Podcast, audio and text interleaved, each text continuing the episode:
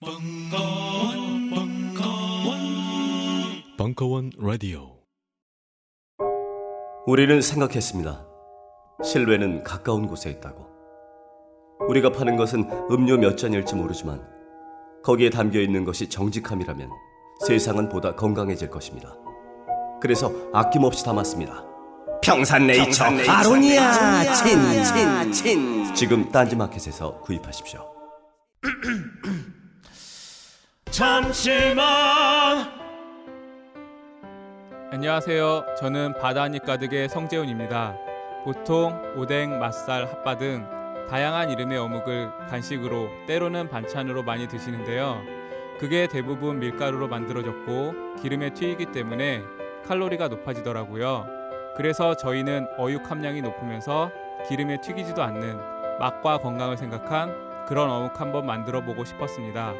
그런데 이렇게 만들다 보니 팔아도 남는 게 없더라고요. 여러분, 저희가 정직하게 만든 어묵을 딴지 마켓에서 계속 판매할 수 있게 많은 관심 부탁드립니다. 정성을 담아 쪄서 만든 어묵 감아 볶고 여러분의 관심이 필요한 정직한 먹거리입니다. 잠시만 우리 이제 어묵 먹어요 맛있는 가마 먹고 요즘 나는 책 추천을 하지 않는다. 그래도 이 책은 추천하지 않을 수 없다. 나는 딴지일보 읽은 척 매뉴얼의 애독자였으니까. 이웃시민 고전은 직접 반려들어 읽는 게 가장 좋다. 그게 여의치 않으면 너부리의 읽은 척 매뉴얼을 읽어라. 읽은 척 매뉴얼은 고전들의 뒤틀린 소개이자 색다른 비평일 뿐만 아니라 그 자체로 고전과 맞먹는 유사 고전이다. 고종석 그는 딴지일보 역사를 통틀어 가장 딴지적 글쟁이다. 김어준 고전이 얼마나 재밌는가를 은하계에서 가장 재밌게 설명하는 책. 딴지 편집장 너브리의 고전문학 읽은 척 매뉴얼. 아직 고전을 모르는 분들께 그리고 이미 고전을 알고 있는 분들께도 강력 추천합니다. 지금 바로 전국 서점에서 만나보세요. 딴지 마켓에서 구입하는 분께는 저자 사인본을 배송해 드립니다.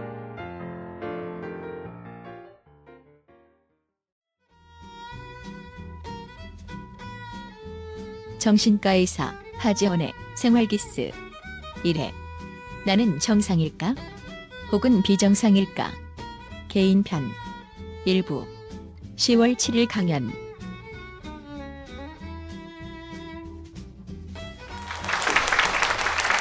네, 안녕하세요. 예, 반갑습니다.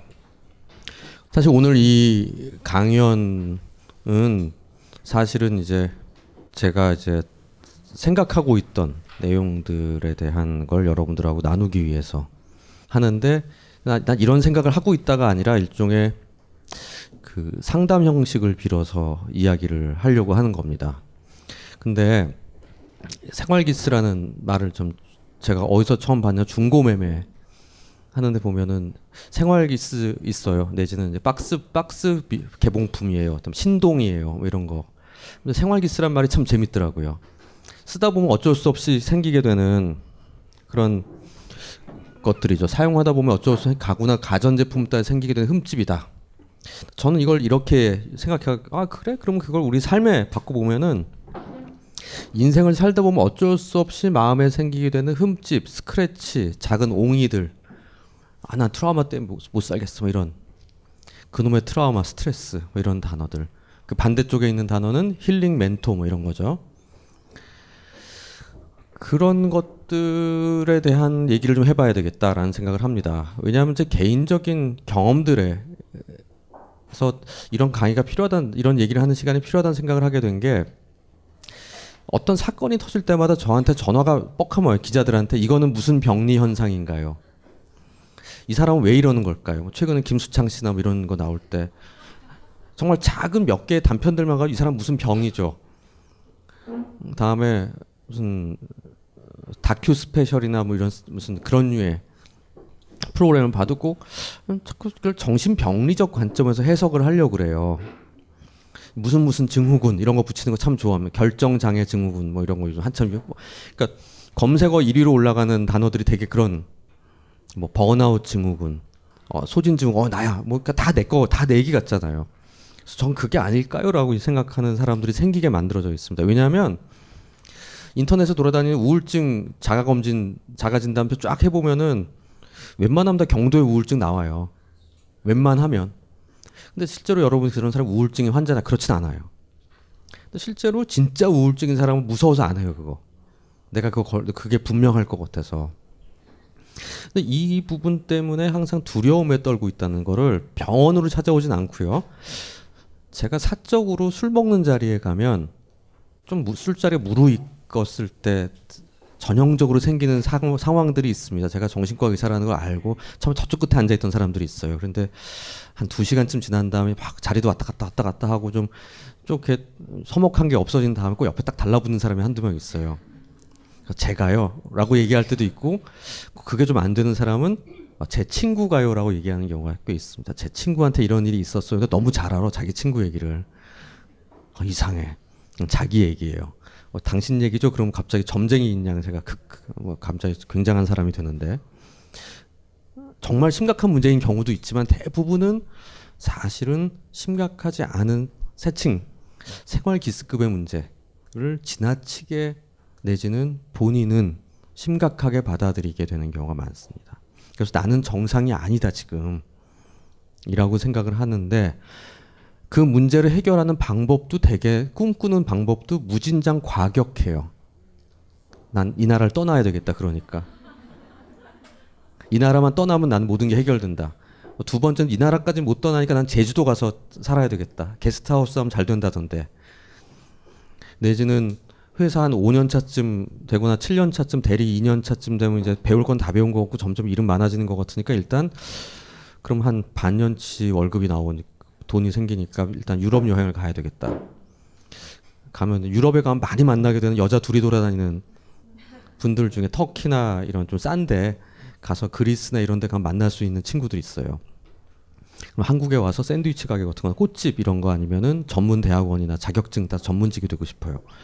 뭐 잘못됐다는 게 아니라 그 해결하는 방법을 과격한 방법들을 찾, 찾는다는 거죠. 즉 기스 났으니까 버려야 되는 것 같다 생각하는 거. 이 물건 버린 버려야 되는 거예요 이제. 그런 게 좀 안타깝다는 생각이 드는 거예요. 어떤 사람 사실은 제가 만나는 상당수의 병원에서 만나게 되는 상당수의 분들은 여기저기가 완전 부서진 분들이거든요. 근데도 꿋꿋하게 잘 지낸 사람들도 있거든요. 와 어떻게 저걸 버티세요라는 말이 나올 정도의 사람이 있는가 하면 또 일부의 분들은 어, 뭐 이걸 가지고 자빠지나 싶은 분들도 있어요. 그 부, 부분들에 있어서 결정적인 부분은 오늘 말하는 첫 번째 얘기인 정상에 대한 개념이 불분명하기 때문이거든요.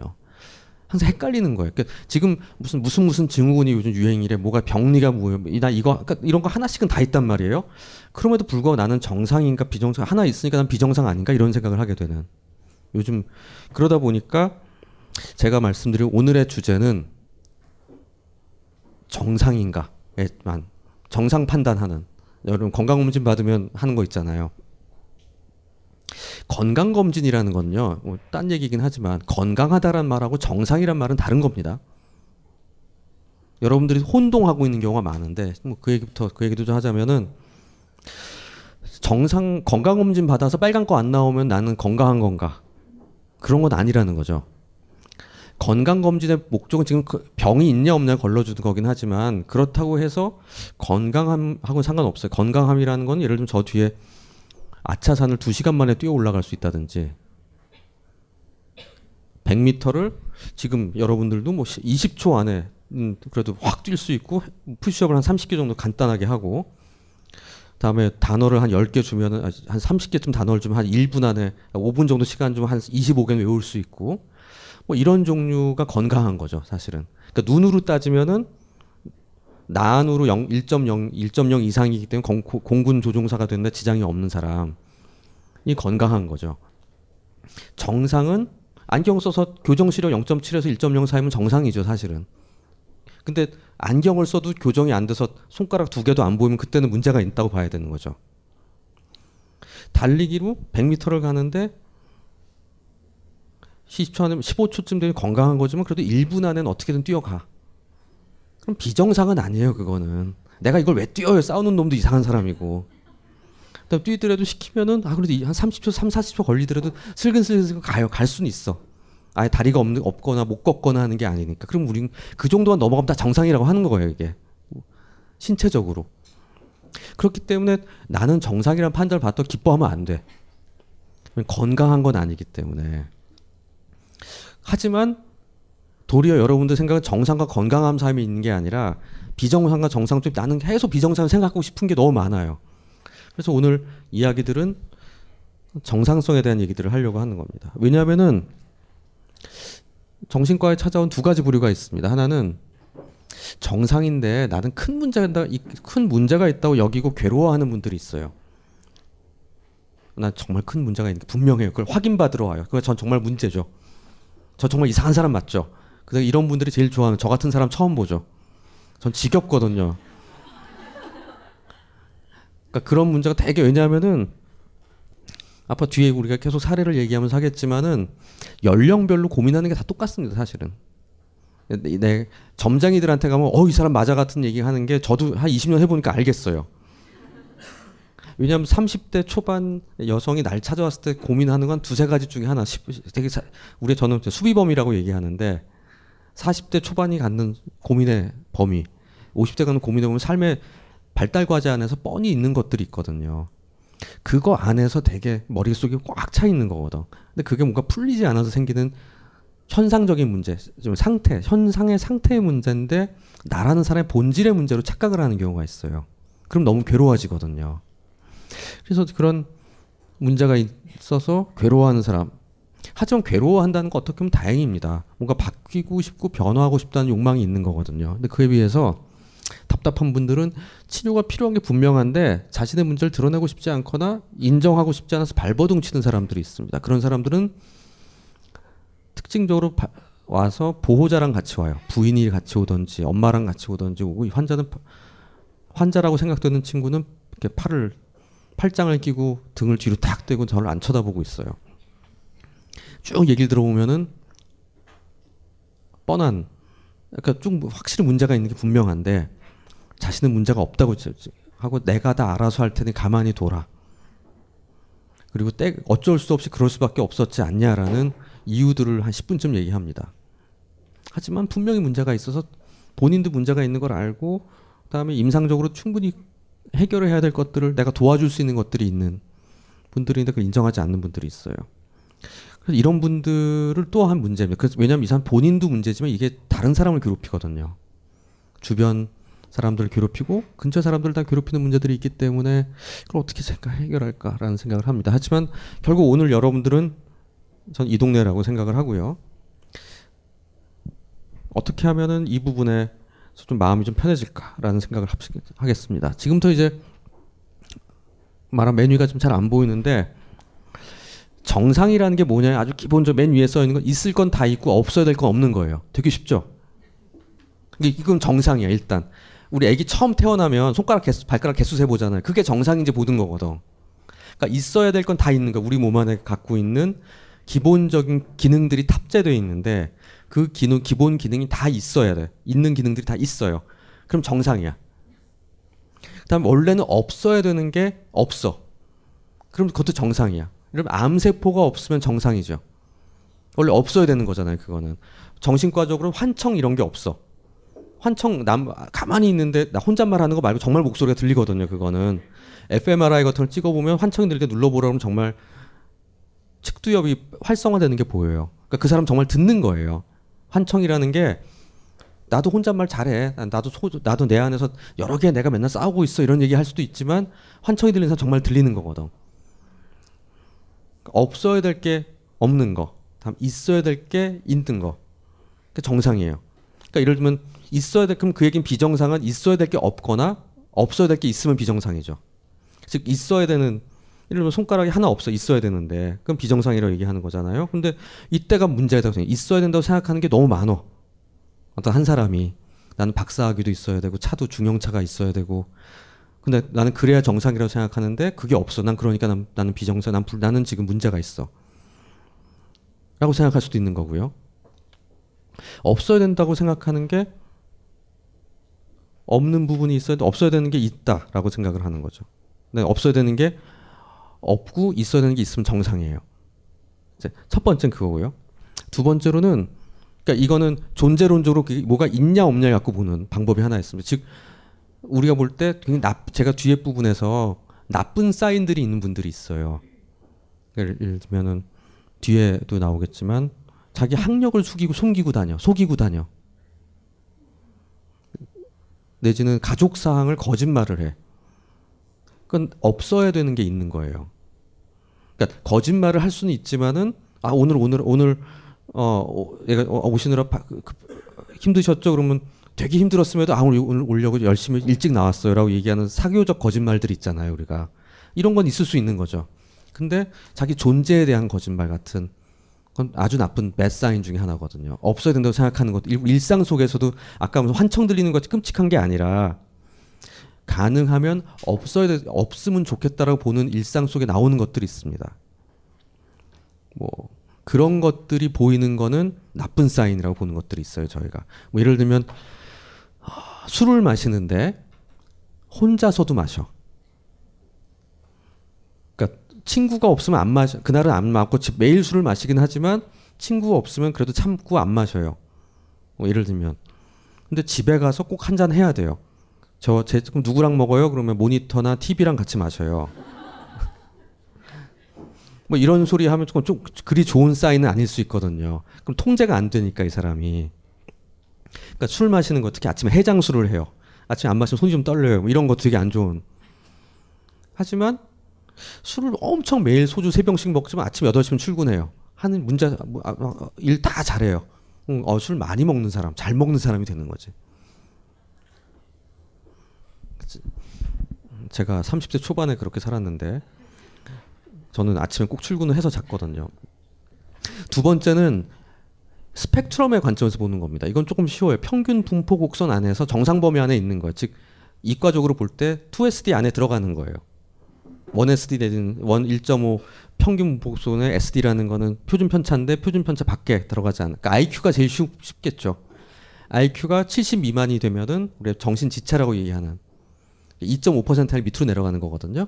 그다음에 위로 치면 130이 되는 거고. 그러니까 머리 너무 좋은 영재도 이상한 애들인 거예요, 사실은. 몸무게도 마찬가지고 키도 그렇죠. 200 우리 대개는 150에서 뭐 180 사이에 어, 대한민국 사람 185에서 한 150 성인이라면 대략 그 안에 웬만하면 다 들어갈 겁니다. 근데 150 미만이거나 뭐 2m 이렇게 되면 사실은 조금 비정상치에 들어간 정상 범위에서 벗어난다고 볼 수 있는 거죠. 이런 거에 대표적인 거는 뭐 꼼꼼함 같은 거. 그러니까 어 저는 어떤 사람은 예를 들면 서, 설거지거리가 있어요. 혼자 사는 집에서 일요일 아침도 먹고 점심도 먹고 저녁 세끼 다 먹을 거니까 저녁밥 다 먹고서 설거지 해야지. 뭐 이런 사람도 있을 수 있죠. 입을 입고 있는 옷을 다 입어 다 입고 더 이상 입을 게 없을 때 빨래 해야지. 뭐 그 이건 비정상일까 생각할 수 있는 거고 어떤 사람은 매번 하나라도 먹으면 그때그때 청소를 다 해놓고 설거지 다 해놔야지 나는 편해. 어떤 사람은 그렇게 나는 뭐 양말, 속옷 같은 거 매일매일 빨아서 정리해야지 그게 어디 쌓여 있는 게 너무 싫어. 그게 그 거기서 나온 냄새가 너무 싫기 때문에 그럴 수도 있겠죠. 둘 다 정상 범위 안에 있긴 하는 거예요. 하지만 이쪽 반대쪽에 있는 사람 반대쪽 이쪽 다른 쪽 반대쪽에 있는 사람 이해하기 어렵겠죠. 둘이 룸메이트가 된다든지 함께 살게 되면 테레비 봐야 되는데 왜 제가 이렇게 딸그락거리냐고. 출발 비디오 여행 봐야 되는데 왜 밥을 먹고서 이렇게 설거지를 하고 앉았냐. 몇 개 되지도 않는 거. 이따 저녁 때 하면 되지. 이런 사람과 먹었으니까 빨리빨리 해버려야지. 한 사람이 부딪힐 수밖에 없는. 하지만 둘 다 정상인 거거든요. 하지만 이쪽 반대쪽에서 우리 무슨 요즘 나오는 집안이 막 쓰레기통이 돼 있는 도저히 발을 디딜 데 없어 옆집 사람이 악취로 소, 신고해서 오는 세상에 이런 일이 나오는 그런 사람과 이쪽에서는 강박증 환자 같이 마이클 잭슨 같이 막 마스크 쓰고 여기다가 그 장갑 끼고서는 공업용 소독액이나 병원에서 쓰는 소독액으로 매일 닦아야지 되고 절대 아무도 못 들어오게 하고 다 신발 여기다가 그 비닐로 신고 들어오게 하고 이건 비정 이건 문제가 그것 때문에 아무것도 못 하루에 다섯 시간씩 청소하느라고 그건 좀 문제가 되는 거죠. 즉 이 스펙트럼이라는 게 그런 식으로 양쪽 극단을 볼 수 있는 거거든요. 하지만 전반적으로는 사람에 따라 나의 사회적 배경 때문에 반대쪽 사람이 비정상으로 보일 때가 있어요. 그리고 경우에 따라서 나도 정상 범위 안에 있었는데 그게 살짝 넘어갈 때도 있어요. 여러 가지 이유로. 그런 게 있다는 거. 세 번째는 하나 일직선으로 보는 겁니다. 삶의 궤적 안에 보는 거예요. 그러니까 생물학적 정신 발달, 사회적 개념 하에서 기대하고 있는 어떤 성취 성취도가 있거든요. 우리가 가야 되는 길들이 이게 요즘에 제일 큰 문제 중에 하나예요. 궤적 안에 대강 들어가 있으면 정상인데 여기서 많이 이탈해 있거나 거기서 더 이상 나가지 못하고 머무르고 있는 기간이 지나치게 길어지게 된다면 그때는 정상 범위에서 벗어났다고 볼 가능성이 많아요. 그러니까 예를 들면 여러분들이 느끼는 것 중에 예를 들면 나는 35살인데 아직 결혼할 사람도 없고 사람도 없, 만난 사람이 없어요. 집에서는 엄마 아빠 너무 걱정해요. 42살, 41살 남성인데 훤칠하고 전문직 일도 잘하고 하는 하고 전혀 빠지는 것도 뭐 잘생겼는데 만나는 사람이 없다고 그래요. 남들이 다 혹시 너 성지향성에 문제가 있지 않니라고 다 의심을 해요. 나는 근데 별 결혼에 관심이 없을 뿐이에요. 그러니까 이런 궤적에서 사람들이 만나면 너 결혼 언제 하니? 직장은 언제 갔니? 대학은 졸업했니? 그냥 뭐 애는 언제 낳을 거야? 왜 결혼했는데 애는 왜 안 낳니? 그러니까 다 궤적 안에 누군가가 더딱딱 딱 맞춰 들어가는 게 있어야 된다 생각하는데 거기서 거길 하나씩 나이가 됐는데 플러스 마이너스 5년으로 도달하지 않으면 뭔가 이상하다고 보는 분들이 있는 거죠. 한편으로는 그 궤적들이 굉장히 힘들단 말이에요. 지금 그 하나하나 성취하는 게. 그래서 머물 가질 못하거나 아니면 아예 선택지로서 안 하고 있는 사람도 있을 수 있는데 그게 비정상으로 보일 수가 있는 거죠. 내지는 나는 정상이 못 되고 있다라고 나를 지나치게 자책하거나 자학하는 일이 있을 수 있겠죠. 이 문제가. 그러니까 이 부분들이 하나 이슈라는 겁니다. 즉 다시 정리하면 하나는 현상학적으로 있어야 될 것과 없어야 될 것들의 존재를 가지고 보는 게 하나 있고요. 하나는 분포 곡선을 보는 게 있겠죠. 대개 궤적 안에서 얼마나 벗어났는가.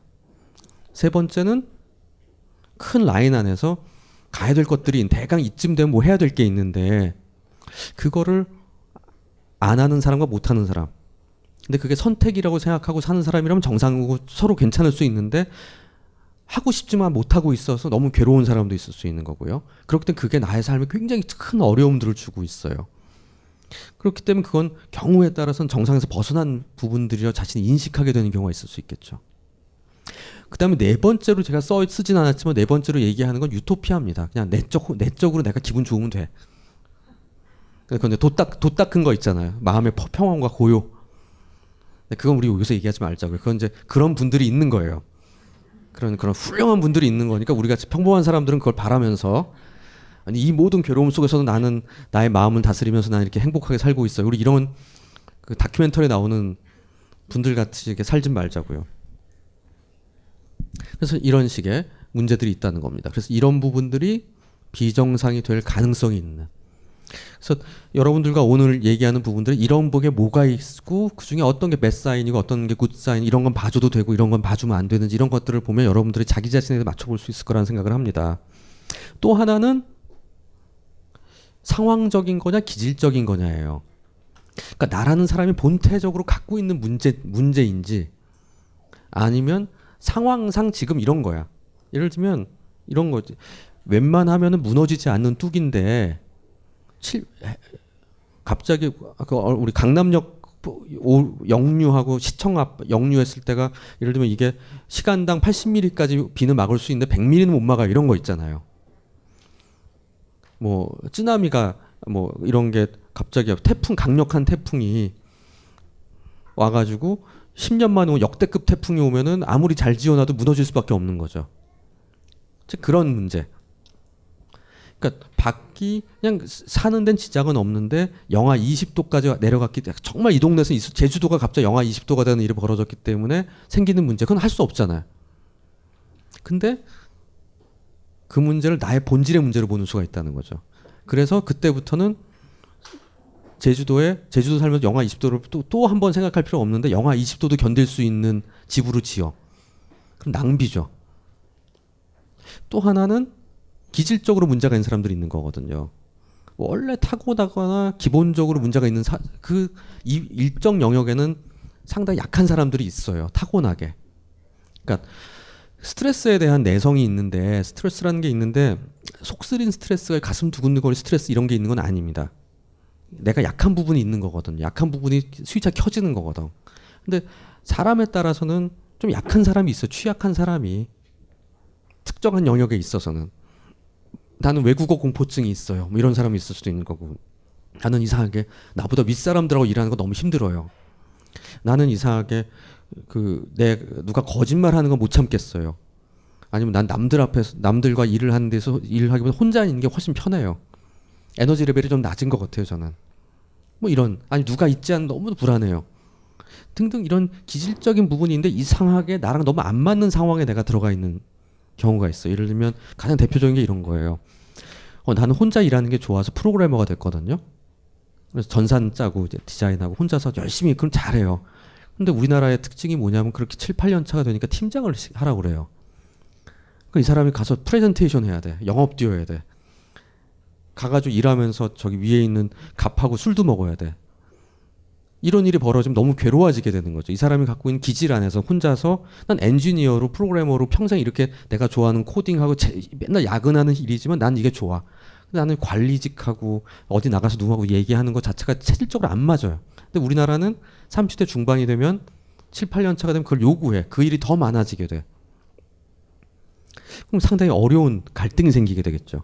아까 그건 또 하나의 자기 궤, 삶의 궤적 속에서 갑자기 나의 삶의 패턴들이 흔들리게 되거나 다른 요구들이 생기게 되는데 그게 지금까지 내가 살아온 관성하고 크게 부딪히게 되는데 또한 나의 내가 살면서 편하게 생각하는 걸 부딪힐 수밖에 없는 일이 벌어지거든요. 그럼 그때는 하나의 결단이 필요한 시기가 되는 거. 나를 바꾸느냐, 삶의 방식을 바꾸느냐. 많은 걸 포기하고 그걸 혼자 할 수 있는 프리랜서의 삶을 살 거냐, 아니면 이게 나의 내 나이에서 내가 이제 해야 될 일이라는 걸 받아들이고 싫지만 배워 나갈 거냐. 그래서 남들보다 못하겠지만 그래도 기본적인 건 해나갈 수 있을 것이냐. 이런 고민의 결단들이 와야 되는 시기가 오거든요. 하지만 그렇다고 이 사람들 병이냐. 그건 아니죠. 당연히 해야 될 고민들이 되는 거거든요. 즉 상황적인 아까 같은 대개 우리 수비법이 벗겨서 벌어지는 상황이 벌어지는 건지 대개 저는 이제 이런 상황적인 거는 인생에서 세 번의 태클을 온단 말 합니다. 내가 가만히 있어도 중앙선 넘어온 차를 못 막거든. 내가 아무리 운전을 잘해도 중앙선 넘어서 갖다 박는데 어쩌겠어요. 그런 일들이 한 세 번은 와요 평생. 확률상. 그러니까 확률적인 부분들을 생각하면 살아야 되는 부분이 있다. 그런 얘기 속에서 그 다음에 내 방비를 어떻게 할 것인가의 문제. 이게 정, 당신은 병이 있는 부분이라기보다는. 다음에 내가 갖고 있는 기질이 있는데 타고난 성격 성향들이 있는데 이건 참 바뀌기 어렵거든. 근데 나에게 주어진 상황들이 뭔가 변화가 온 거예요. 그래서 그게 부딪혀. 날 괴롭게 해. 그것도 문제가 되겠죠. 그래서 그 다음에 있을 수 있는 그래서 그 부분을 생각해 볼 수 있는 거는 신경증과 성격적인 문제를 가르는 것입니다. 정상성에서 신경증이라고 얘기한 neurosis라고 노이로제라고 얘기하는 부분들은 어떤 거냐면 왼쪽에 위에 있는 사진 같은 거예요. Pebble in the shoes라고 외국 사람들은 얘기합니다. 신발 안에 자갈이 하나 박혀 있는 거예요. 그래서 남들이 볼 땐 몰라. 근데 나는 걸을 때만 너무 아파. 이게 신경증이에요. 이게 불안하고 우울한 거야. 남들은 멀쩡하다고 그래, 당신이. 나는 매일매일 괴로워. 하루하루가 너무 힘들어. 되게 사연 보내신 분들이 대부분은 그런 분들이에요. 근데 오른쪽에 있는 오, garlic breath라고 나와 있는 사진인데 자기는 마늘 먹고 오기 전 쌈밥 먹어서 막 마늘에 입냄새 확 나 장난 아닌데 애인 만났다 뽀뽀하고 있는 거예요 지금. 얘기하고. 그래서 옆 사람 너무 괴로워. 하지만 자긴 자기가 냄새 나는 줄 몰라. 이게 되게 미국식 표현이긴 해요. 우리나라 사람들 다 마늘 냄새 다 나는 거지만. 즉 자기 자신은 생긴 대로 산다고 생각하는데 그게 남에게 엄청난 폐해를 주는 사람들도 있겠죠. 근데 그게 되게 그런 부분들이 특징적으로 있는 몇몇 사람들을 인격 장애라고 얘기하는 거거든요. 그것 때문에 자, 그 사람들의 문제들의 상당한 문제가 생길 때, 삶 삶에 남의 삶에 영향들을 끼칠 때, 그리고 본인도 알아 어떨 때는 본인도 알지만 대개는 남들이 바뀔 문제지 내가 바뀔 문제로 생각 안 해요. 왜냐하면 자기의 삶의 패턴이거든 이게. 그래서 그런 두 가지 이슈가 있을 수 있다는 거. 이제 그 부분들을 우리가 머릿속에 넣어놓으세요. 이거는 이렇게 앞으로 뒤에 사례들을 쭉 얘기할 때 필요한 기본 정보들입니다. 넘어가고요. 그래서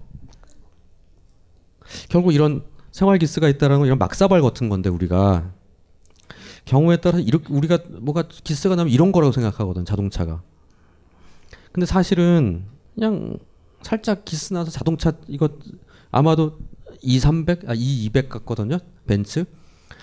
그 벤츠를 타는 사람인데 내가 내가 벤츠야. 근데 앞에 범퍼 나간다고 해서 벤츠인 게 변한 건 아니죠.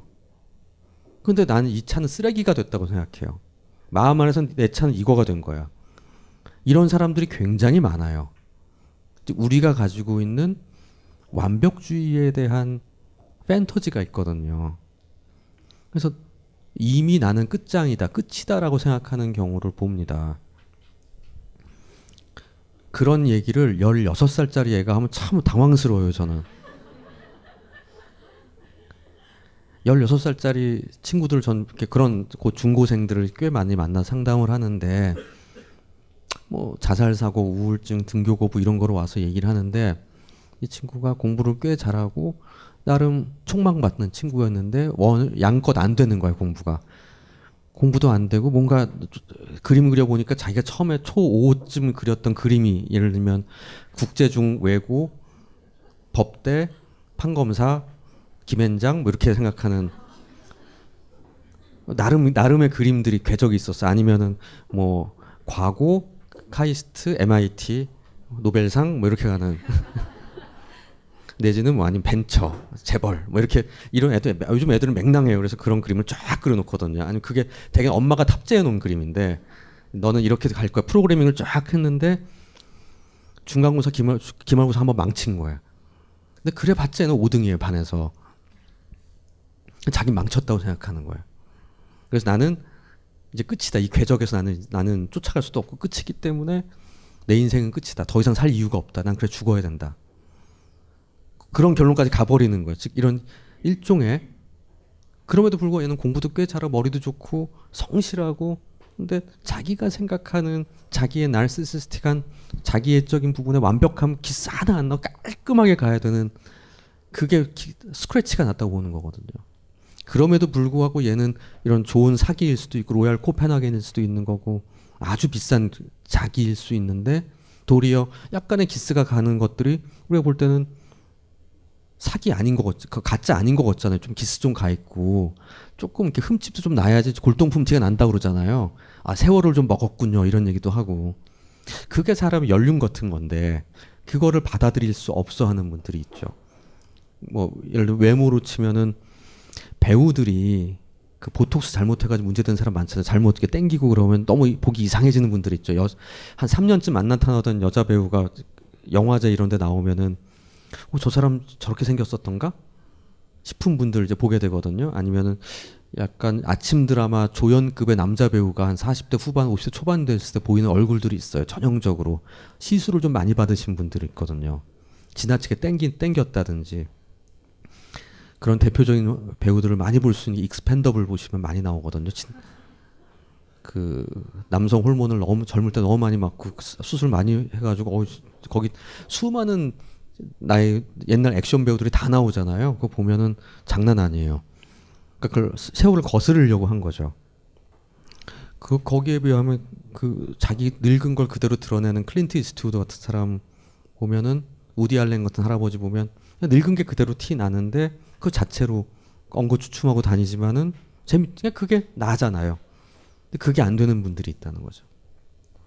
그게 또 하나의 정상성이라는 부분에서 삶의 궤적을 거스리거나 거부 거절하고 싶거나 이런 완벽주의적인 부분에서 하나도 흠이 안 나야 된다고 생각하는 그런 경우들을 우리가 생각해 봐야 된다는 것입니다. 그다음에 이 이야기의 이제 초 초기 introduction의 마지막 부분에 보통의 삶이란 무엇인가에 대한 얘기를 해드리고 싶어요. 매일매일의 일상은요, 사실은요, 재미없어요. 지루해요. 그리고 뻔해요. 아무 일도 안 일어나요. 그게 보통 정상의 삶인 것 같아요. 근데 많은 분들이 왜 나는 해가 안, 지, 안, 안 나고 매일 흐리기만 할까요 라고 얘기해요. 나는 해가 짱 요즘 날씨 같은 날씨를 바래요. 그게 365일 지속되기를 바래요. 내지는 짜릿한 로또에 뻑하면 일주일에 한 번씩 로또에 빵 맞고 롤러코스터를 매일매일 새 걸 타고 이런 삶을 바라는 그러니까 드라마에 나오는 나 있잖아요. 매일 매번 엄청난 사건이 벌어지고 사건에 막 연루되고 그 사 그 그거 주인공이 되고 사실은 주인공보다 나는 나라는 사람을 알고 보면은 초반에 살짝 얼쩡거리다가 대사 두 마디 하다 총 맞아 죽는 사람이 날 수도 있는 거잖아요. 이, 이 어떤 인생이란 영화에서 맑은 날만 계속되면 사막이 온다 그러죠. 우리가 바라는 건 해가 막 맨날 맨날 때려치는 이런 날씨만 바라는데 사실은 우리나라의 날씨에 오늘 오기 전에 강우일이 며칠인가 평균 계산해 보니까 100일 정도 되더라고요, 한국이. 장마까지 치게 되면 얼추 3 3분의 1은 비가 옵니다, 한국이. 그러니까 3분의 1은 비 오는 날이 흐린 날이에요. 인생이 그런 거예요.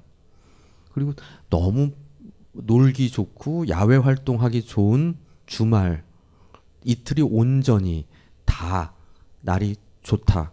1년에 며칠 안 되죠. 몇 번. 그럼 감사히 여기면 되는 거지. 왜 오늘은 비가 오냐고 뒤 떼굴떼굴 구를 이유는 없는 거란 말이죠. 보통의 삶에 대한 기준치가 너무 높은 거죠. 한편으로는. 그러니까 비현실적인 거예요. 보통 나는 이 정도는 돼야 된다고 생각하는 삶이. 그러니까 저는 이렇게 우울증 있는 환자들이나 뭐 너무 힘들게 살던 분들은 한 2주, 한 달 만에 만나서 많이 좋아지셨거든요. 얘기해서 어떻게 지내셨어요? 그러면 옛날에 막 맨날 화났던 얘기, 울, 울었던 얘기, 깔아앉았던 얘기 하다가 아무 일도 없었어요. 그럼 나 제가 막 너무 기뻐해요. 선생님 왜 아무 일도 없었는 걸 기뻐하세요? 얘기하면 아, 무 일도 없다고 느낀다는 건 대단한 일이라고. 왜냐면 당신은 매번 막장 드라마의 주인공이었거든요. 6개월 지난 6개월 동안 2주마다 한 번 한 달에 한 번 올 때마다 매번 엄청난 사건들을 가져와서 얘기해요. 시어머니와의 갈등, 남편과의 갈등, 남편이 나를 무시해요.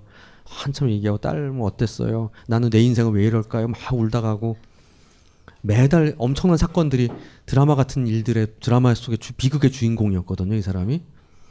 근데 아무 일도 없었대요. 평온했대요. 좀 지루하기도 했대요. 근데 시간은 잘 가는 것 같대요. 최고라고 그랬어요. 그런 거거든요, 인생이란 거. 사실은. 원래는. 그 한국은 재미없는 지옥이라고 그러잖아요. 재미있는 지옥. 근데 스웨덴, 덴마크 복지 천국 이런 데 가면 재미없는 천당이라면서요. 그런 데가. 독일 이런 데 6시면 해문 다 닫고 앵그리버드 만든 덴마크인가 스웨덴? 거기는 아무것도 놀 게 없고 1년에 석, 넉 달이 반만 백야 있고 나머지 날 깜깜하고 아무것도 할 게 없으니까 방에서 테, 컴퓨터 게임밖에 할 게 없다면서요. 그러다 보니까 컴퓨터 게임 만들었다고. 뭐 이런 나라도 있는 멀리 걸어 나가면 얼어 죽게 되고 뭐 이런 나라들이니까. 그러니까 방에서 방에서 할 일 없이 갇혀가지고 막 20시간씩 깜깜깜하니까 컴퓨터 게임이나 해야지 뭐 하겠냐고. 뭐 그런 애들에 비하면 그런 삶도 있는 거거든요. 그러니까 우리의 삶 안에서 그러니까 특이한 비극을 보통의 불행함으로 만드는 게 정신분석이라고 얘기합니다. 그러니까 정신분석, 정신치료 상담을 통해서 뭘 얘기하냐면 나는 특이한 비극의 주인공이야. 나라는 사람은 엄청난. 근데 그게 보통의 불행으로 바뀌는 거예요. 나한테 일어날 일들이 있어. 그게 없어지는 건 아니에요. 하지만 그건 있을 수 있는 불행한 일들이 있었던 거예요. 그거를 인정하고 받아들일 수 있는 아, 아니면 그것도 내 인생에 이런 일이 일어났구나라고 생각할 수 있으면 어, 그 사람이 잘 치료가 된 거라고 프로이트 할아버지가 말씀하셨거든요. 그런 얘기들을 중심으로 이제 하나씩 보도록 하겠습니다.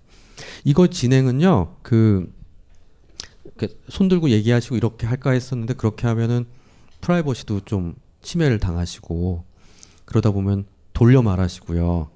경우에 따라서는 너무 길게 얘기하시고요.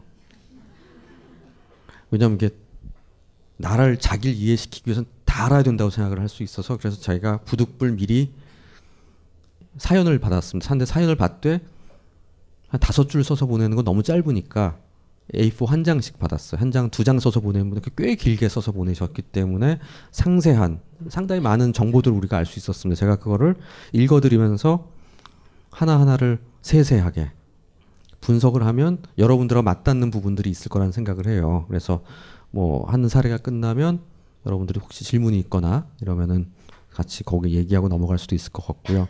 많이들 보내주셔가지고요. 한 열대 개가 돼서 이게 어떨지 모르겠지만은 저의 목표는 10시 안에는 10시 언저리에는 끝내는 게 인간적인 거라고 생각을 합니다. 정상범이라고 생각을 합니다. 새벽 2시 막 어우 뭐뭐뭐아 이거 아니라고 봐요. 막 끝장 토론 아 이거 아니라고 봅니다. 그러니까 인생 이거 2시간 듣는다고 여러분들 인생이 바뀌겠어요? 냉정하게 얘기하면 요 2시간 반 정도에서 하나 가져가시면 돼요. 하나. 내 거 하나. 나 두 개. 하지 내가 지금 30, 20년 공부해서 나름 엑기스를 만들어서 얘기하는 걸 다 가져가서 내 거로 만들겠다고 생각하면 그거는 반칙이죠. 그건 안 되는 거죠. 그건 마치 성공하는 갈비탕 집에 와가지고 갈비탕 사다가 내가 다섯 개로 나눠서 팔아야지 하는 거랑 똑같은 거거든요. 어떤 분이냐면 인간관계가 귀찮다는 분입니다. 안녕하세요. 딴지마켓 조립 PC 전문 업체 컴스테이션의 이경식입니다. 혹시 알고 계십니까? 용산 선인상가에 빛나는 1층 130호. 제 머리 때문에 빛나는 건 아니고요. 저희 컴스테이션이 여러분들을 기다리고 있는 곳입니다. 2014년 가을 저희 컴스테이션은 전국의 컴퓨터 호객님들을 탈출시켜 주기로 결심했습니다. 더 이상 용산에서 어리버리하게 돌아다니지 않아도 될 우리 딴지스를 위해 신뢰와 정직함으로 컴스테이션이 선인상가 1층 130호에서 여러분들을 기다리고 있겠습니다. 친절함이 무엇인지 경험해보고 싶으신 분들은 주저하지 마시고 놀러오세요. 마음을 담아 설명드리겠습니다. 전국의 딴지스들이 엄지손가락을 치켜 세울 때까지 최선을 다하겠습니다. 지금 당장 궁금하시거나 나오시기 부끄러우신 분들을 위해 휴대전화도 개방해놓겠습니다. 011-892-5568번 전화 주십시오. 고맙습니다. 컴스테이션은 조용한 형제들과 함께합니다.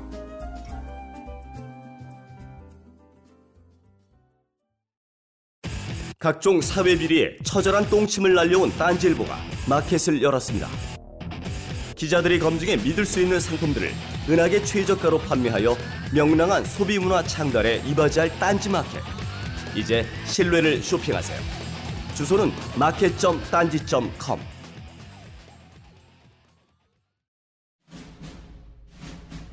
스마트폰의 바이블 벙커원 어플이 대폭 업그레이드 되었습니다. 강좌 및 강의별 결제 기능 탑재 멤버십 회원이 아니라도 벙커원 동영상들을 골라볼 수 있는 혁신. 바로 확인해 보세요. 인간관계가 귀찮다는 분입니다. 그래서 이분은요 인맥이 재산이라고 하는데 어렸을 때부터 친구들을 사귀는 것에 큰 관심이 없대요. 왕따도 아니고 친구가 없는 것도 아니고 자주 연락하고 지내는 지인들이 있긴 한데요. 근데 저는 혼자 지내는 게 더 편합니다.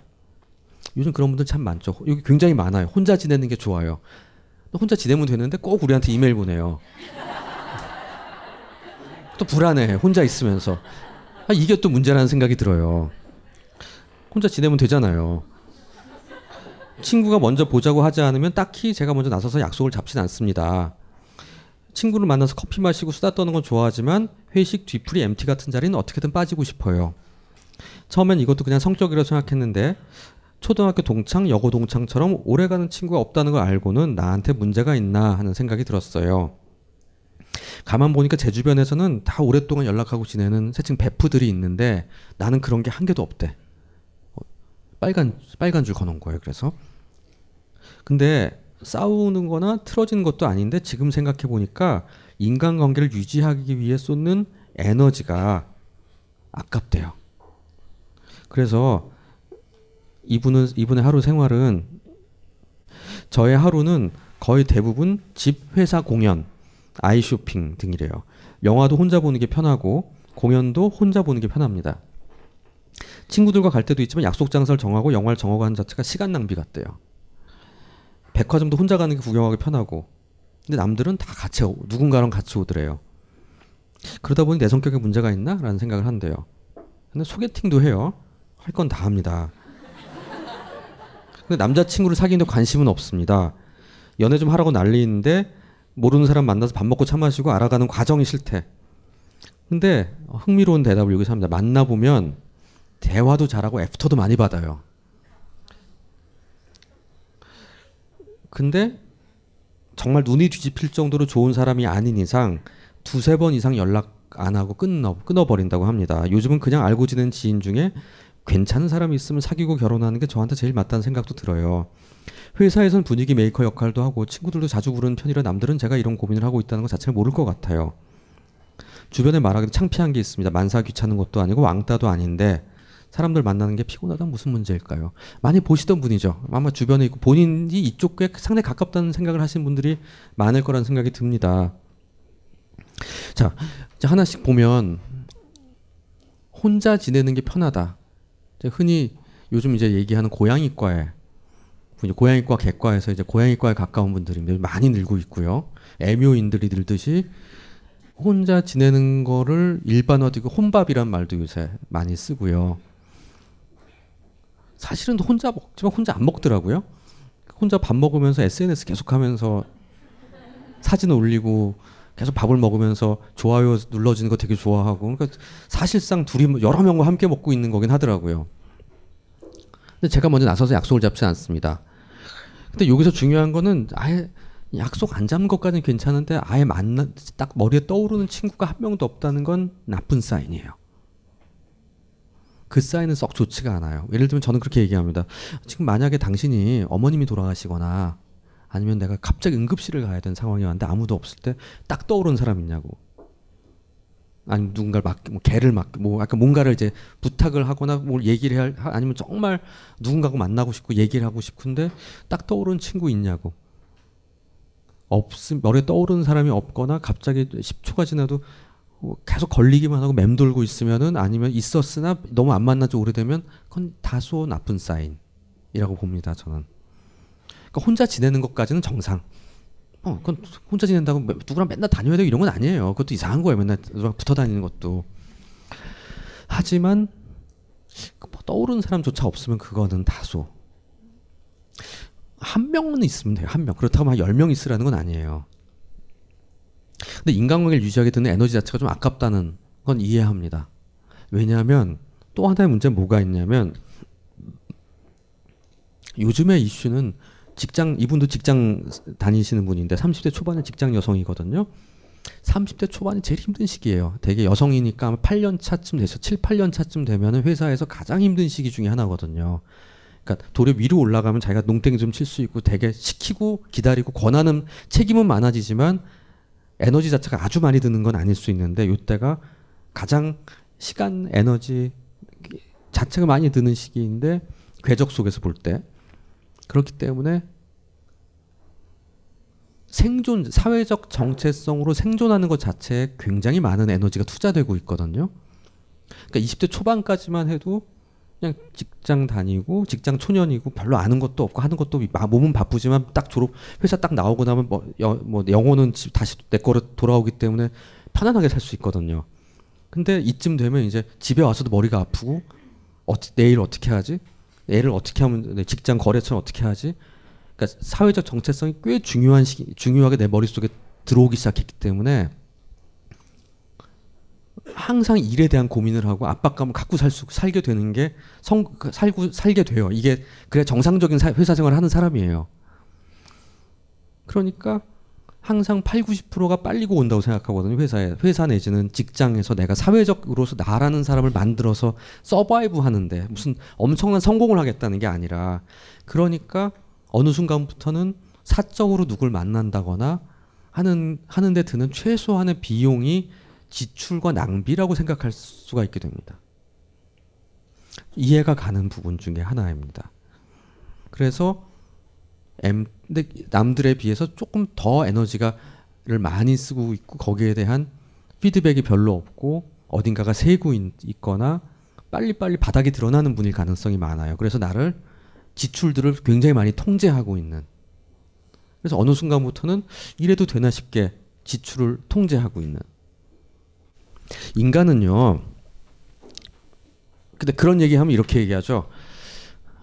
제가 그릇이 작아서요. 그렇게 생각들 해요. 아, 제가 그릇이 더 커지면 이런 문제 다 극복할 수 있을 텐데 내가 왜 이 그릇이 작아? 선생님 어떻게 하면 나라는 사람 그릇이 커질까요? 저는 이렇게 얘기합니다. 아까 정규 분포 곡선 얘기했잖아요. 지금부터 우유를 그 많이 마신다고 내가 하승진이 되지 못하죠. 238cm가 될 수는 없어요. 최홍만이 될 수 없어요. 그냥 우리는 대략 185, 190 안에 들어가는 그냥 그 정도 이미 자랐어요 다. 그냥 딱 내 그릇이 그런 거예요 자랐을 때. 이걸 더 크게 만들 수는 없어요. 타고난 거예요. 그러니까 우린 그런 사람이 있다라고 인정하면 되는 거예요. 그럼 그릇이 큰 사람은요, 그냥 아 존경할 만한 분. 이런 사람이 나 저렇게 돼야지가 하면 안 돼. 그냥 저 사람은 저 사람이고 나는 나예요. 우리는 다 지금 우리 여기 앞에 놓인 이 컵 같은 사람이라고 생각합시다. 대부분 인간은 컵입니다. 냉면 그릇이 아니라. 다행인 거는 여러분은 소주잔은 아니에요. 조금만 부으면 맨날 넘치고 이건 아니야. 근데 그건 아니니까 걱정하지 마. 대략 우리는 이 컵인데 그냥 요, 이거냐 라지냐 요 요게 왔다 갔다 정도. 벤티냐 여기서 왔다 갔다 하지 갑자기 1리터짜리 컵이 되고 이런 건 아니라는 거예요. 그렇기 때문에 우리가 조심해 우리가 앞으로 머릿속에 생각해야 되는 거는 어떻게 하면 이 컵을 잘 관리할까죠. 그거를 고민하는 게 더 중요하다는 겁니다. 내 그릇을 키우겠다는 근본적인 개혁 이거 아니고 나라는 사람의 컵을 잘 운용하는 거예요. 이 컵을 이게 나라는 컵이라고 칩시다. 근데 이건 인풋과 아웃풋이 있는 거예요. 이게 아주 쉬워요. 인풋은 나에게 오는 수도꼭지들이 있어 인생에 일일 수도 있고요, 내 가족일 수도 있고요, 뭐 나라는 사람의 존재에 대한 이유일 수도 있고요. 대개 나는 수도꼭지 네 개를 생각합니다. 하나는 공적인 나, 두 번째는 사적인 나, 내 가족과 관련된 거, 세 번째로는 내 친구들, 사적인 관계. 네 번째는 뭐 애인일 수도 있고 뭐 친구일 수도 있고 이런 게 중요한 것들이죠. 네 번째는 나의 삶의 궤적. 내가 나라는 사람은 어떤 사람이어야 될까 생각하는 것들. 이 네 개 안에서 왔다 갔다 그 네 개가 있는 거거든요. 내지는 삶의 궤적일 수도 있고 나의 신체일 수도 있고요. 나의 몸 문제. 이 네 개가 항상 어느 게 콸콸콸 했다 어떤 건 잠겼다 이렇게 항상 있어요. 항상 졸졸졸졸 흐르고 있는데 어떨 때는 이게 갑자기 확 하고 나올 때가 있겠죠. 콸콸콸콸 쏟아질 때 이분 같은 경우는 점점 점점 이쪽 일이라는 수도꼭지에 커진 거야. 점점 많이 흘러 들어오고 있는 거거든요. 그러니까 금방 뻑하면 넘칠 것 같은 거예요. 그러니까 친구 관계나 이런 사적 관계에 사용하는 수도꼭지를 계속 잠그고 싶은 거, 최소한으로 줄이고 싶은 거거든요. 그래서 이거는 계속 왜냐면 내가 트는 게 아니거든 이거는. 근데 사, 내가 틀 수 있는 거는 사적인 관계들은 내가 마음대로 줄일 수 있죠. 내가 조절할 수 있는 거거든요. 그러니까 그런 부분들, 나의 즐거움들 이런 걸 줄이는 거지. 왜냐면 이거를 감, 나라는 컵이 감당해야 되니까. 근데 두 번째 또 하나의 문제는 이렇게 나는 또 나름 배수구가 있어요. 뭐 그게 어쩌다 한 번씩 여행 가는 걸 수도 있고요. 어, 기분 내가 좋아하는 음악을 들으러 가는 걸 수도 있고요. 아니면 뭐 철철이 뭐 옷을 한 번씩 좋은 걸 사 입는 것일 수도 있고요. 아니면 부모님한테 뭐 한번 용돈 같은 돈을 한번 탁 드리면서 내가 굉장히 어 내가 효녀, 효나, 효자 이런 걸 해본 뭔가 좋은 게 있는 아니면 동호회 활동 같은 걸 한 걸 통해서 기분 좋은 게 있을 수 있는데 경우에 따라 이게 막힐 수도 있겠죠. 그러면 똑같은 게 나에게 주어진 스트레스는 똑같은데 나는 굉장히 확 올라올 수 있는 거거든. 이런 이슈들이 이런 아이 인풋과 아웃풋 문제를 우리 생각해 볼 필요가 있다. 아주 산술적인 거예요. 갑자기 이렇게 많아질 수가 있는 거고 경우에 따라서는 하던 걸 못하게 될 수도 있겠죠. 제가 보는 분들 중 이런 분이 있어요. 축구와 조기 축구 하는 게 최고 재미, 제 인생의 최고의 재미였는데 다리를 겹질려서 인대가 나갔어요. 그래서 그걸 못하게 됐어. 그러니까 어느 순간부터 짜증이 늘어나는 거예요, 이 사람이. 아픈 것 때문이 아니라 나름 일은 똑같은데 빠져나가는 게 없으니까 이런 이슈들이 생기게 되는 거죠. 근데 또 이 아까 우리 지금 이 사례에서 또 하나의 문제는 뭐냐면은 사실은 이런 사적 관계가 주는 즐거움이라는 게 많잖아요. 그러니까 또 하나의 어쩔 수 없이 이쪽 수도꼭지를 잠궈 잠궈 최소한 졸졸졸만 흐르게 했으니까 그게 주는 즐거움이 없어진 거죠. 그러니까 악순환이 되는 거예요. 나름 그게 졸졸졸 흐르지만 얘는 대개는 예를 들면 이게 10mm가 들어오면 30mm가 빠져나가는 괜찮은 동네였거든 여기가. 인풋 아웃풋으로 따지면은 스트레스 해소도 꽤 되고 친구랑 같이 먹으러 맛있는 거 먹고 얘기하고 수다 떨고 하는 부분들이 사실은 꽤 이 그릇을 줄일 수 있는 건데 내가 이걸 줄여야 되겠다는 마음으로 이쪽을 잠가 버리니까 나간 20mm가 없어지게 된 거죠. 또 이런 문제도 생기게 되는 거거든요. 근데 그건 나름은 급박하기 때문에 합리적 선택을 했다고 하지만 장기적으로 볼 땐 또 하나의 문제가 생기게 되는 이슈가 생기게 되는 게 우리 마음이에요.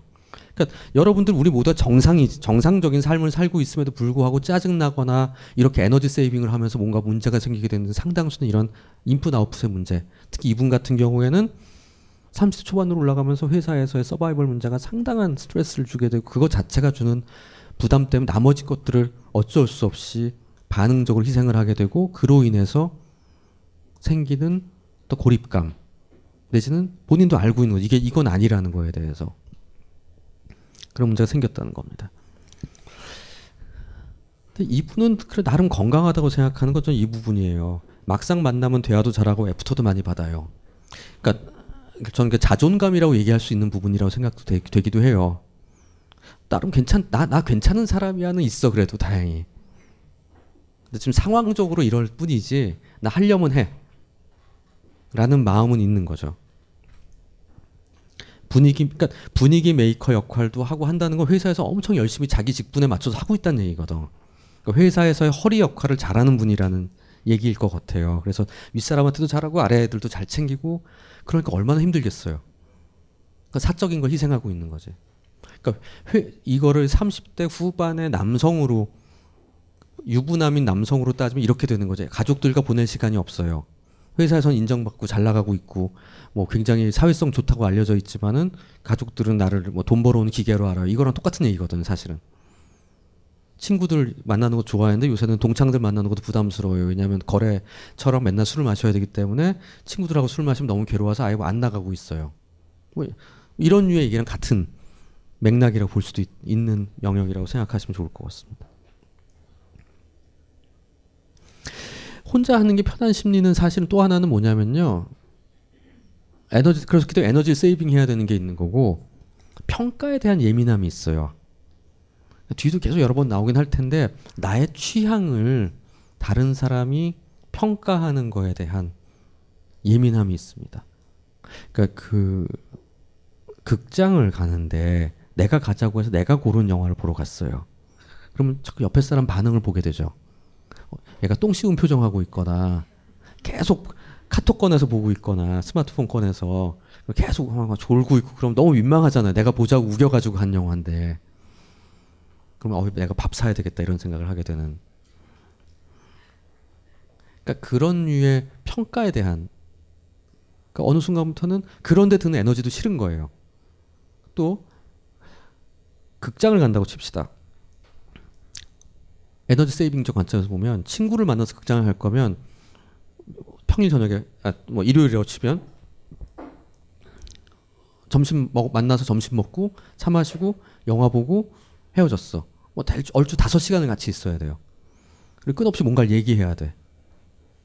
또 혼자 영화를 보러 가. 그러면 핸드폰으로 누워 있다가 딱 하고서 잽싸게 아무거나 입고 가가지고 모자 쓰고 가가지고 쑥 보고서는 나오면 되니까 영화 보는 두 시간만 딱 쓰면 되거든요. 확실히 괜찮거든 이게. 그럴 수 있겠죠. 왜 극장을 혼자가 이렇게 얘기할 수 있겠지만 경우에 따라선 그래 버릇하면 어 이거 되게 괜찮다라는 생각이 들 수도 있는 면이 있어. 에너지 세이빙적 관점에서 보면. 그리고 저 상대를 눈치를 보지 않을 수 있는. 그, 그만큼 많이 쪼달려 있는 허덕허덕 하는 거예요. 그러니까 그런 데 들이는 비, 투자 내지는 쓸 수 있는 거를 비용이라고 자꾸 생각하게 되면 그걸 깎아나고 줄이고 싶은 마음이 드는 거든요. 그냥 써야 되는 다보다 그냥 기분 좋게 쓰는 게 아니라. 근데 우리가 그만큼 한편으로는 우리 사회가 상당히 어려워지고 빡빡하게 돌아가고 있다는 느낌이 들어요. 그래서 좀 힘들어지는 면들이 있, 있다는 생각이 듭니다. 그래서 이분의 저는 진단이론 자기애적인 안빈낙도를 하고 있어요. 그러니까 가난하게 살고 있는 거야 마음을. 나를 일단 내가 내가 살아야 돼. 그러니까 나를 굉장히 위축시켜서 굉장히 뭐랄까 어, 축소돼서 살고 있는 거거든요. 그래서 그리고 그 다행인 거는 아주 나쁘진 않아요. 나, 나 자기 괜찮다 애프터도 받을 수 있고 회사에서도 인정받고 있다고 생각하니까 그냥 그나마 그 부분은 잘 돌아가고 있는 면이라고 볼 수 있거든요. 다만 걱정되는 건 만나는 친구가 없다는 거 이제 아예 그러다 보니까 끊어져 버린 거예요 다. 그건 bad sign이에요. 그러니까 마치 저는 보통 이렇게 얘기합니다. 음, 여러분들 살찌고 이런 거 고민하잖아요. 살 그러니까 여러분들 체중은 되게 박스권 안에 있거든요. 되게 플러스 마이너스 3kg 사이에서 왔다 갔다 해요. 다 성인이 되면. 근데 그 박스가 깨지면은 그때 위험 사인이에요. 그게. 그때부터는 정말 절식하고 운동하고를 빡세게 해야 돼요. 한 8주쯤.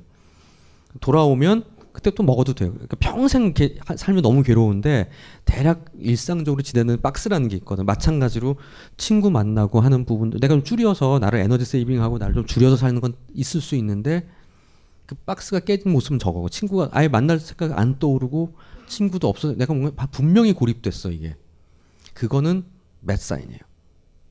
그런 게 느껴지면 그때는 내가 조금 아 이거는 좀 너무했다. 마치 내가 너무 근검절약하느라고 옷을 한 벌 가지고 옷도 한 번도 안 사고 맨날 입- 입었는데 드디어 빵꾸가 났어. 뭐 그런 거 같은 사인이거든요. 입을 옷이 없어 이제.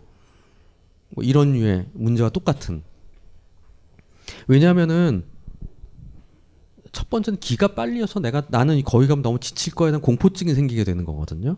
그걸 없애는 게 하나이고 다음에 관계 속에 에너지의 선순환도 있다는 거. 사실은 이렇게 좋은 친구를 만나서 기분 좋은 거 하고 재밌게 놀고 하면은 나름 나한테 에너지의 선순환이 오거든요. 보통 이게 어르신들이 이렇게 나- 약간, 나이 드신 분하고 저녁 먹고 놀고 나면 꼭 그 다음날 카톡이나 문자 보내실 때 부담스러운 거 보, 보내십니다. 아, 좋은 기 받고 갑니다. 뭐 이런 얘기. 어, 막 되게 부담스러워요. 좋은 기운 받아서 저뭐 좋았다는 둥 막 굉장히 부담스러운 거 하면서 사진도 하나 뭐 동해 해 뜨는 거. 뭐 일출 사진 이렇게 같이 이렇게 보내시고 막 그러면 어 이거 어떻게 하지? 막 그런 생각이 드는 그런 분들 있죠 좀 이렇게. 그래서 뭐, 뭐 좋게 보내면 그 후로 계속 뭔가 좋은 글귀 보내드립니다 이러면서 막 보내는 그런 분도 물론 있지만은 에너지 선순환이 이렇게 되는 것도 있, 있다는 생각을 갖고 조금 이제 여기서는 박스권 벗어난 부분이 있으니까 벗어 이, 들어가야 된다는 거. 이게 병은 아니에요. 무슨 희귀꼬몰이나 이런 건 아니니까 이제 그런 생각들을 하는 게 첫 번째 얘기였고요. 역시 이분도 특징 아, 재밌는 분인데요. 에너지 비대칭 투자형입니다.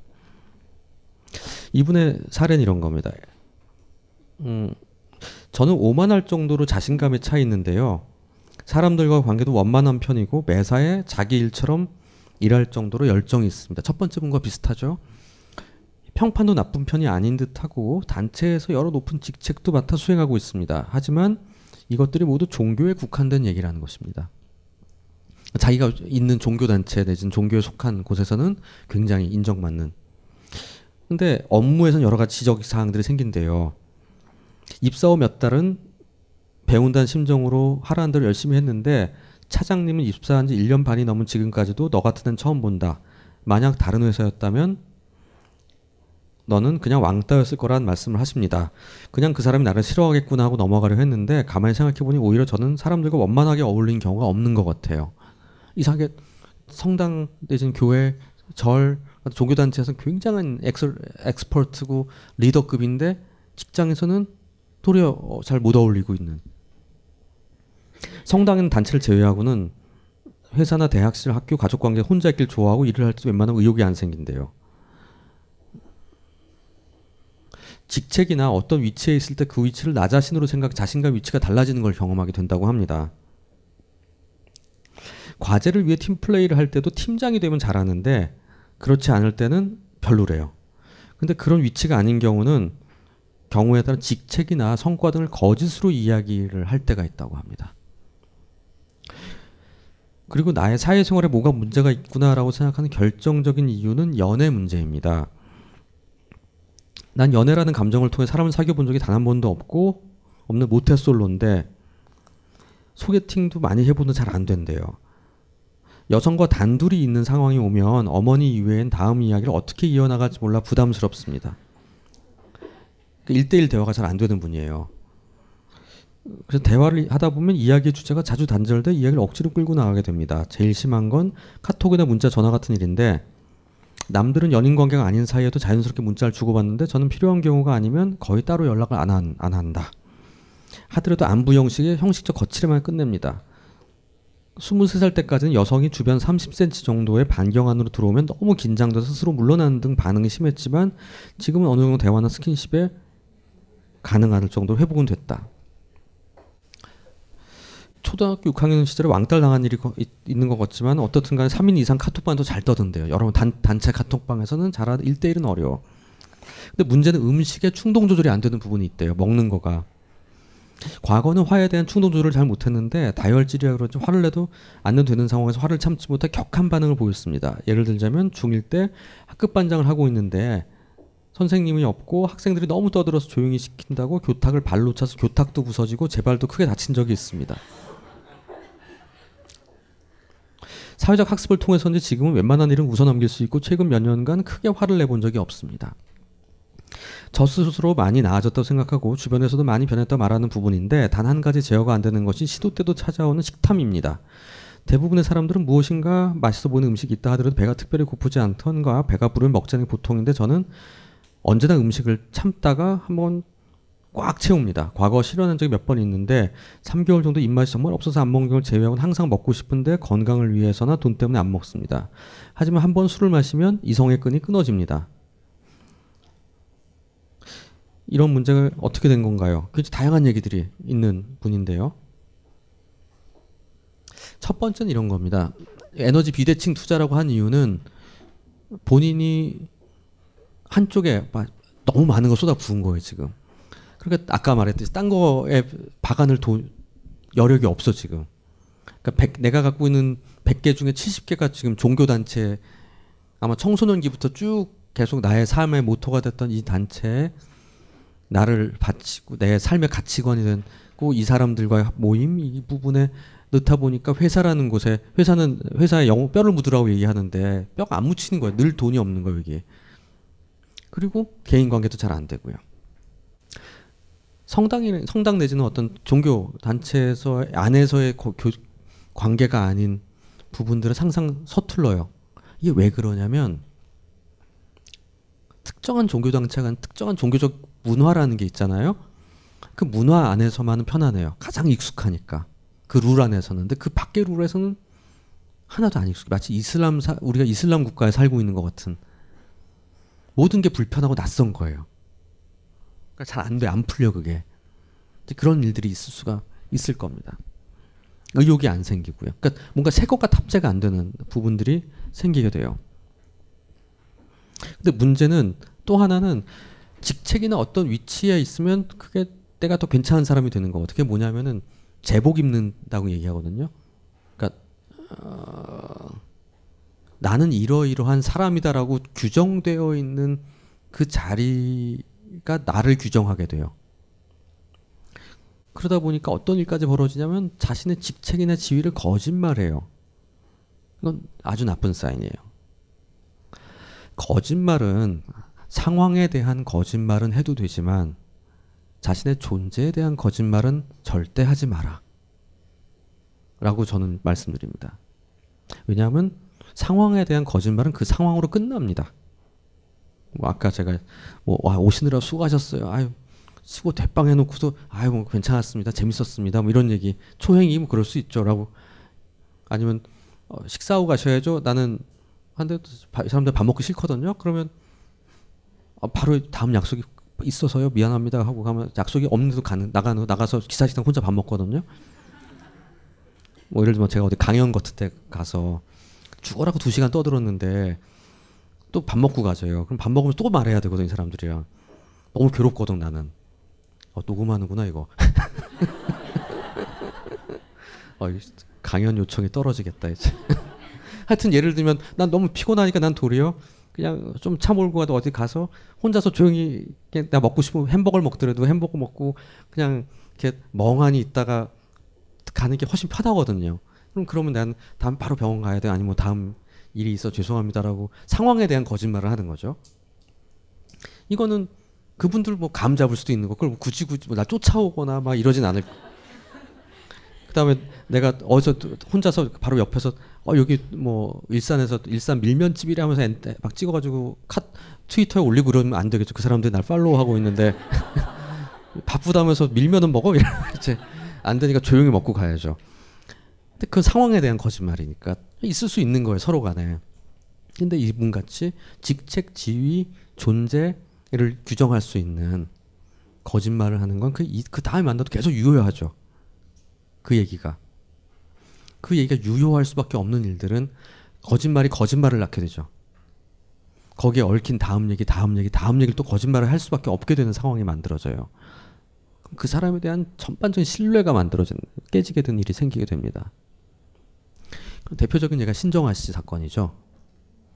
신정아 씨가 그냥 큐레이터만 했으면 아무 문제 안 벌었어. 거짓 한- 학위 위조를 하더라도 큐레이터는 냉정하게 얘기하면 큐레이터 면허라는 게 있는 게 아니니까 고등학교만 졸업해도 능력만 있으면 하면 되는 거잖아요. 어, 이렇게 그럼 큐레이터 하면 너무 미안하지만 이거 굳이 무슨 면허가 있는 건 아니니까. 그래서 되게 무슨 관장님 저기 사, 제 회장님 사모님들이 이제 하면 큐레이터 자기가 큐레이터라고 막 명함도 찍어서 다니시고 그럴 수 있는 건데 교수가 되겠다고 나서니까 교수라는 사회는 세칭 면허가 필요하잖아요. 학위라는 면허가 그 객관화된 면허가 필요. 이전엔 큐레이터가 될 땐 그걸 검증할 이유가 없었지만 이거는 검증이 돼야 되는 일이 생긴 거죠.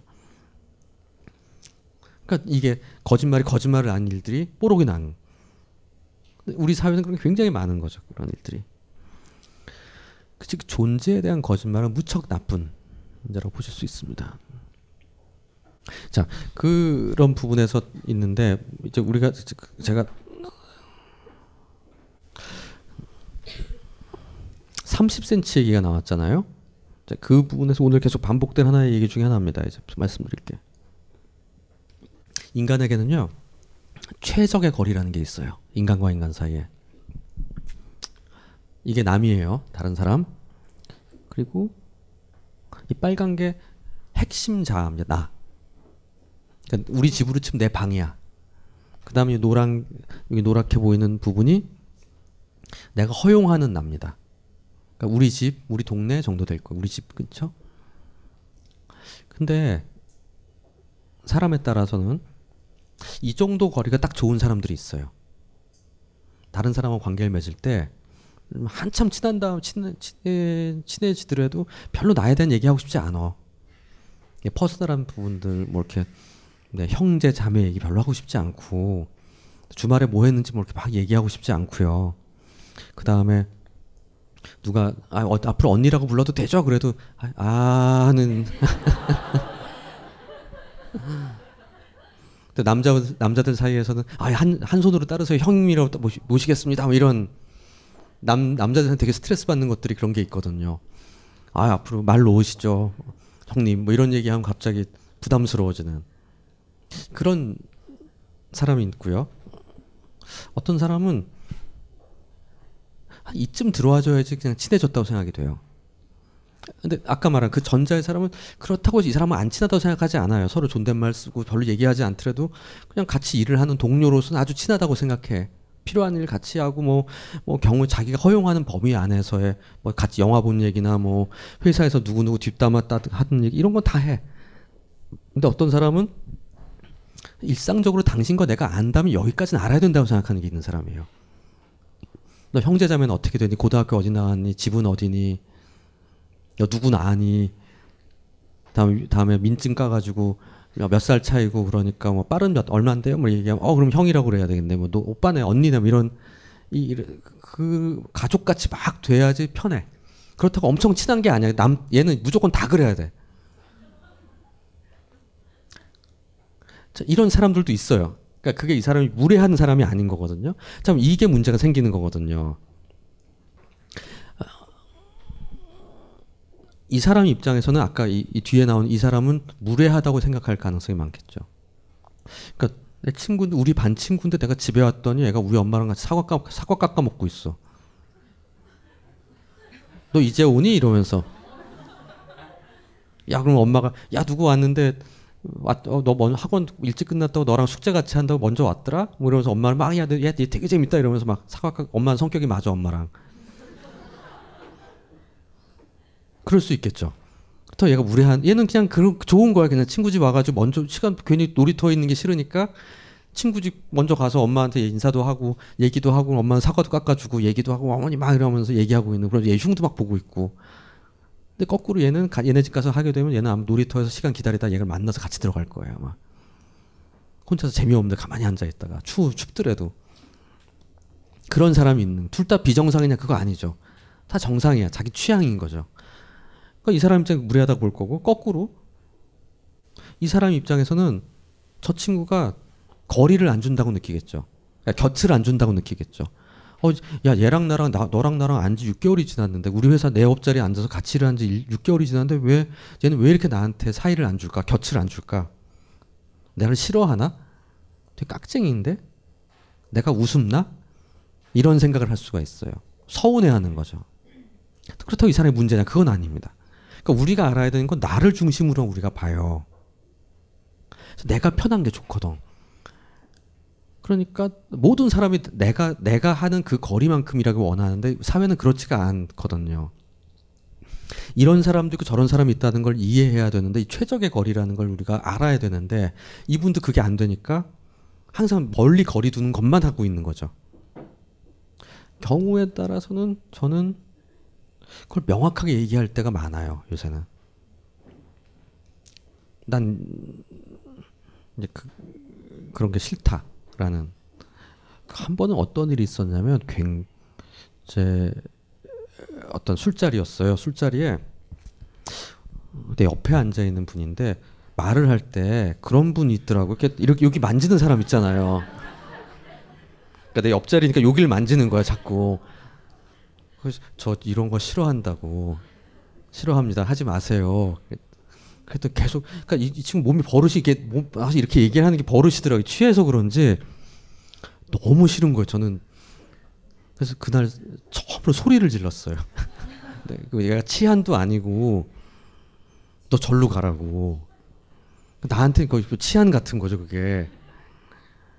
저는 아주 저는 이제 약간 이쪽 그 앞에 쪽과 가까운 사람이라 아주 친해지기 저 친해지기 전까지는 말도 이렇게 반말하지도 않고 형이라고 형을 형이라고 허, 하지 않거든요.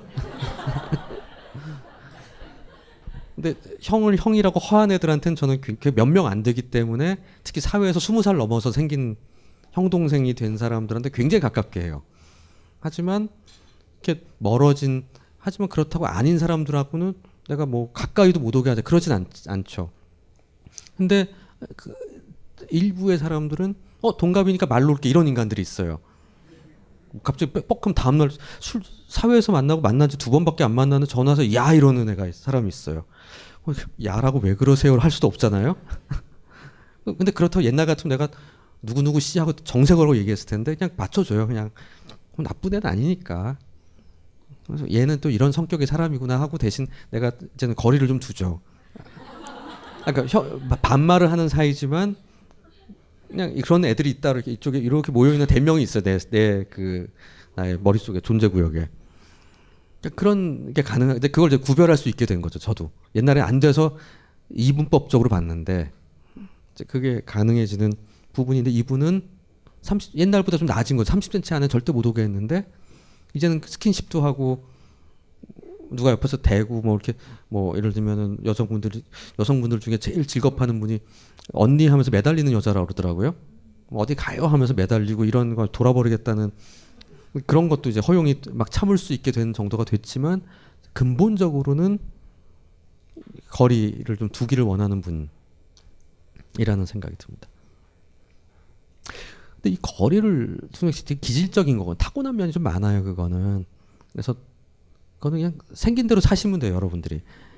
그리고 두 번째는 남은 어떤가를 아시면 돼요. 그러니까 내가 불편한 건지 알면 그건 너무 잘하니까 아는 건데 저 사람은 어떤 과인지 몇 개 던져보면 알아요. 좀 조금 만나보면 아, 저, 저 사람 이 둘 중에 조금씩 거리가 있겠지만 저쪽과 사람이구나라는 걸 이해하면 돼요. 그러면 이제 거기에 맞춰서 맞춰주면 되거든요. 저, 쟤는 막 들어오는 친구면 내 레파토리 몇 개 만들어 놓으면 돼. 안전하게 내가 아마 남한테 던져준 레파토리들. 그러니까 사실 프라이 저는 그걸 뭐라고 얘기하냐면 프라이버시, public privacy라고 보통 얘기하기 공적인 사, 사적 정보야. 그러니까 남한테 던져줘도 되는 사적 정보들이 있거든요. 그런 것들을 몇 개 만들어 놓는 거예요. 그래야지 이렇게 먹을 걸 줘야지 얘가 만족을 하거든. 근데 그걸 다 가둬놓고 있으면 만족이 안 되니까 하다 보면 나도 허둥지둥 하다가 안 줘도 될 정보 주고 집에서 잠이 안 와. 어, 얘한테 내가 얘기를 하는데 어떻게 하지? 그래서 안전한 몇 개를 만들어 놓고 그거는 누구에게나 공정하게 줄 수 있는 것들 있잖아요. 거짓말 안 해도 되는 것들. 이건 줄 수밖에 없고 사실은 뭐 파헤치면 다 되고 특별히 문제가 되지 않은 것들을 주는 공적 영역에 이라고 둬도 되는 사적 정보들을 만들어 놓는 거죠. 그래서 그리고 그걸 던져주면 그 다음 거 물어보는 거 대답 안 해도 돼요. 한 개도 대답 안 하면 저쪽에 서운해할 수 있겠지만 그런 것 정도면 정상 범위 안에서 내가 살 수 있는 거 사회 관계를 맺으려면 그렇게 하라는 겁니다. 근데 아무것도 안 하려면 그러면 안 되는 거죠. 그러니까 그 어떤 분은 절대 말 안 하는 분이 있어요. 어디 사는지 뭐 하는지 회사의 중견 간부거든요. 일은 똑부러지가 엄청 잘해. 하지만 그 사람들 말을 섞는 게 싫대. 관계를 섞는 게 싫은 거예요. 그래서 사적인 부분을 아무에게도 알려주고 싶지 않고 그러니까 그, 그 팀은 회식도 없고 아무것도 없어. 이 사람은 중견 간부니까. 근데 이분도 어느 순간 자기가 굉장히 문제가 있다고 느끼고 왔거든요. 그러니까 약간 선을 넘는 부분이 있지만 이해는 가는. 그러니까 이분은 기빨리는 거예요. 그런 것들 자체 낭비라고 생각이 되는 거예요. 자기는 자기가 그 일로서 이만 이 자리 여, 여성분이었는데 이 자리를 이만큼 유지하는 것만도 자기는 아둥바둥이라는 거예요. 근데 내가 왜 이 사람들이랑 소셜 챗을 하고 점심을 난 점심 혼자서 샌드위치 먹고 좀 쉬고 싶은데 왜 얘네들이랑 같이 가서 떠들고 수다하고 얘기하고 그래야 되냐는 거예요. 합리적이지 않다고 생각을 한다는 거예요. 자기 어, 이해 가능. 하지만 회사에서 바라는 바는 네가 얘네들 불만도 좀 들어주고 얘기도 좀 해주고 있으면 좀 위에 몇 개 걸러서 얘기도 해주고 회사 방침도 얘기 이런 것들을 하는 게 중간 관리자 역할인데 자기는 그걸 왜 해야 되는지 모르겠다. 그러니까 요즘은 이상하게 나에게 나쁜 피드백들이 온다 지금. 차가워요. 뭐, 기, 일, 뭐 이런 거 있잖아. 일은 잘하나 정이 안 가는 사람. 뭐 이런 얘기들이 들리기 시작한 스트레스 받는 그것도 또한 내 평판인 평판이니까 칭찬만 오는 게 아니라는 걸 알고 내가 인생 헛살았나 봐요. 확 힘들어져서 이제 상담을 하게 되는 그런 분들도 있는 거거든요. 그러니까 우리가 이걸 알자는 최적의 거리. 자, 그 다음에 이분의 종교단체 문제입니다. 우리 인간은요, 간만에 정신분석 얘기를 하면 초자와 자아와 본능이 있어요. 자아 심리학의 관점에서 보면 자아가 튼튼해서 초자와 자 본능을 잘 조절하면 돼. 근데 이 초자는 어떤 거냐면 여기는 좀 예쁘게 만들어졌지만 두 가지로 되어 있는 하나는 이래야 된다라는 게 죄의식과 죄책감과 이런 걸 가지고 만든 너 이런 거 하면 안 돼. 이건 이렇게 이렇게 돼야만 해라고 만들어 놓은 것 하나와 난 이런 사람이 돼야 해라고 생각한 자아 이상이란 나의 목표 의식. 이건 다 대개는 내가 의식으로 만들어낸 것들이거든요. 이게 초자를 구성해요. 전 경찰이라고 얘기하기도 해요. 그다음에 본능은 말 그대로 본능 덩어리야. 배고프면 먹어야 되고요. 화가 나면 던져야 되고 싸워야 되고요. 섹스하고 싶으면 섹스해야 돼. 즉각적 만족을 해야 돼 내가. 이런 놈이 있어요. 근데 자아가 약하면 어떤 일이 벌어 양쪽에 휘둘리는 거예요. 뭐 예를 들면 시험 전날 축구를 봐야 돼. 국가대표 축구 경기가 있어. 시험 전날이야. 그럼 얘는 축구 봐야지. 무슨 소리야? 얘는 축구 따위는 공부해야지. 막 웃기지 마. 자아가 강하면 타협을 할 수도 있겠죠. 뭐 앞에 좀 보고 아니면 마지막에 아니, 경기는 보지 말고 하이라이트만 나중에 보자. 그건 아, 궁금해서 나면 너무 못 참을 것 같아. 이럴 수도 있는. 이런 것들이 돼야 되는 경우가 이제 우리 일반적인데 가, 자가 충분히 튼튼하죠. 튼튼해지면서 두 개를 잘 관장하는 거거든요. 그래서 본능은 모티베이션에서 날 확 나가게 하는 힘이 되고요. 초자는 방향을 제시하는 거 이렇게 가야 되니까 자아 이상은 그러면서 브레이크를 걸어주거든. 이러면 안 돼. 내가 사람이니까 이렇게 하지 말아야지. 뭐 이렇게 아주 러프하게 얘기하면 이런 식으로 생각을 할 수 있는데 이분의 이슈는 뭐냐면요. 종교단체가 만들어놓은 초자라는 게 있다는 거거든. 이 사람을 규정하고 있어요. 그런 강한 굉장히 종교 단체라는 건 원래 종교라는 거는 기본적으로 뭐 하지 말라는 거거든 이게. 뭐 좀 제발 세속적인 그 어떤 욕망에서 벗어나서 하지 말라는 게 되게 많아. 그리고 뭐 하면 큰일 나. 벌 받아. 천당 지옥 가. 잘못하면. 뭐 그냥 그런 무시무시한 얘기들 한단 말이에요.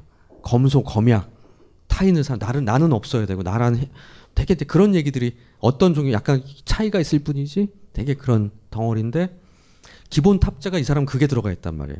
근데 이게 왜 그게 들어가 있을까 생각하면 이 사람은 사실은 본능도 무지 센 거야. 중학교 때 있었잖아요. 그 교탁 부셔버린 거. 안에 부글부글한 게 강한 사람이야 사실은. 그래서 자기도 놀랐어 중학교 초반에 1학년 때. 그래서 팍 했더니 왕창 작사를 난 적이 있으니까 어 이거 웬만한 브레이크 갖고는 안 듣겠다 라는 걸 아마 청소년에게 느꼈을 가능성이 있어요. 그래서 무지 강력한 종교라는 초자를 탑재해 버리고 더 이상 고민을 하지 않게 된 거야. 거기선 잘 그 안에서 있을 때는 잘 굴러가 그랬어. 하지만 융통성도 있어야 되고요. 가끔 더러운 짓도 좀 해야 되고요. 인간관계 유도리, 세칭 유도리, 윤활 있을 거 없이 이렇게, 이렇게 지내야 되는 그 세계에서는 그 세계에서 좀 융통성 발휘하면서 하는 게 이게 이 초자는 안 되는 거야. 그러니까 회사에서는 잘 안 되는 거지.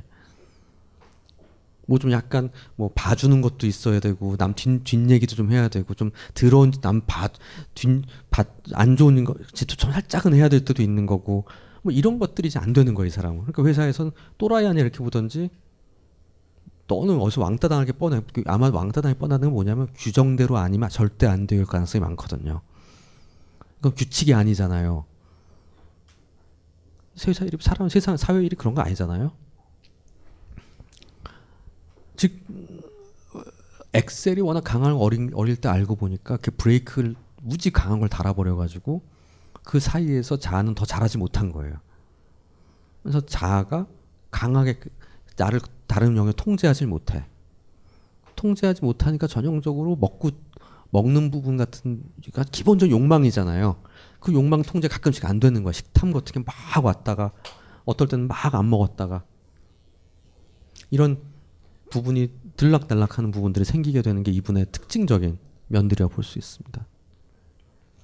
즉 이 사람에 있어가지고 지나친 초자, 그러니까 종교에 의해서 만들어진 초자가 기본 기본 스탠다드로 움직이고 있기 때문에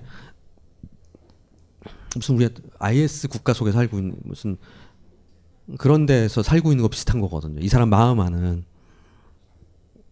예전 켈빈 청교도가 너무 셌던 그 도시 같은 켈비니스트 같은 한 그런 도시 안에 사람 마음 안에 도시에 살고 있어요. 근데 또 그 안에 순종하며 살면 되는데 안에 에너지는 엄청 강한 사람이 이 사람이 안에 부글부글 하는 거나 사실은 그래서 일도 굉장히 잘하는 거고 하다못해 거짓말도 막 해서라도 나는 내가 그 직책이나 이런 걸 가졌을 때 파워가 파워가 생기면 그 파워에 걸맞는 에너지는 또 그때 그때 낼 수 있을 만큼 안에 에너지는 매우 많은 분일 수 있어요. 사실은 굉장히 성공적으로 잘 성 아까 앞에 분은 에너지가 좀 약한 분이었다면 이분은 사실은 매우 에너지가 강한데 갈귀를 너무 강한 걸 씌워놓고 있기 때문에 그게 조정이 안 돼. 그래서 몽땅 켰다 몽땅 껐다밖에 안 되는 사람들이 있거든요.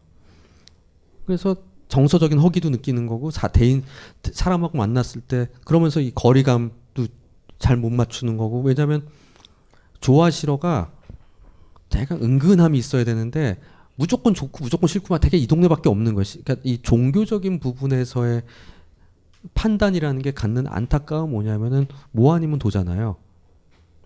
저는 그냥 농담인데 농담이에요 정말 성경에서 유다가 제일 불쌍하고요.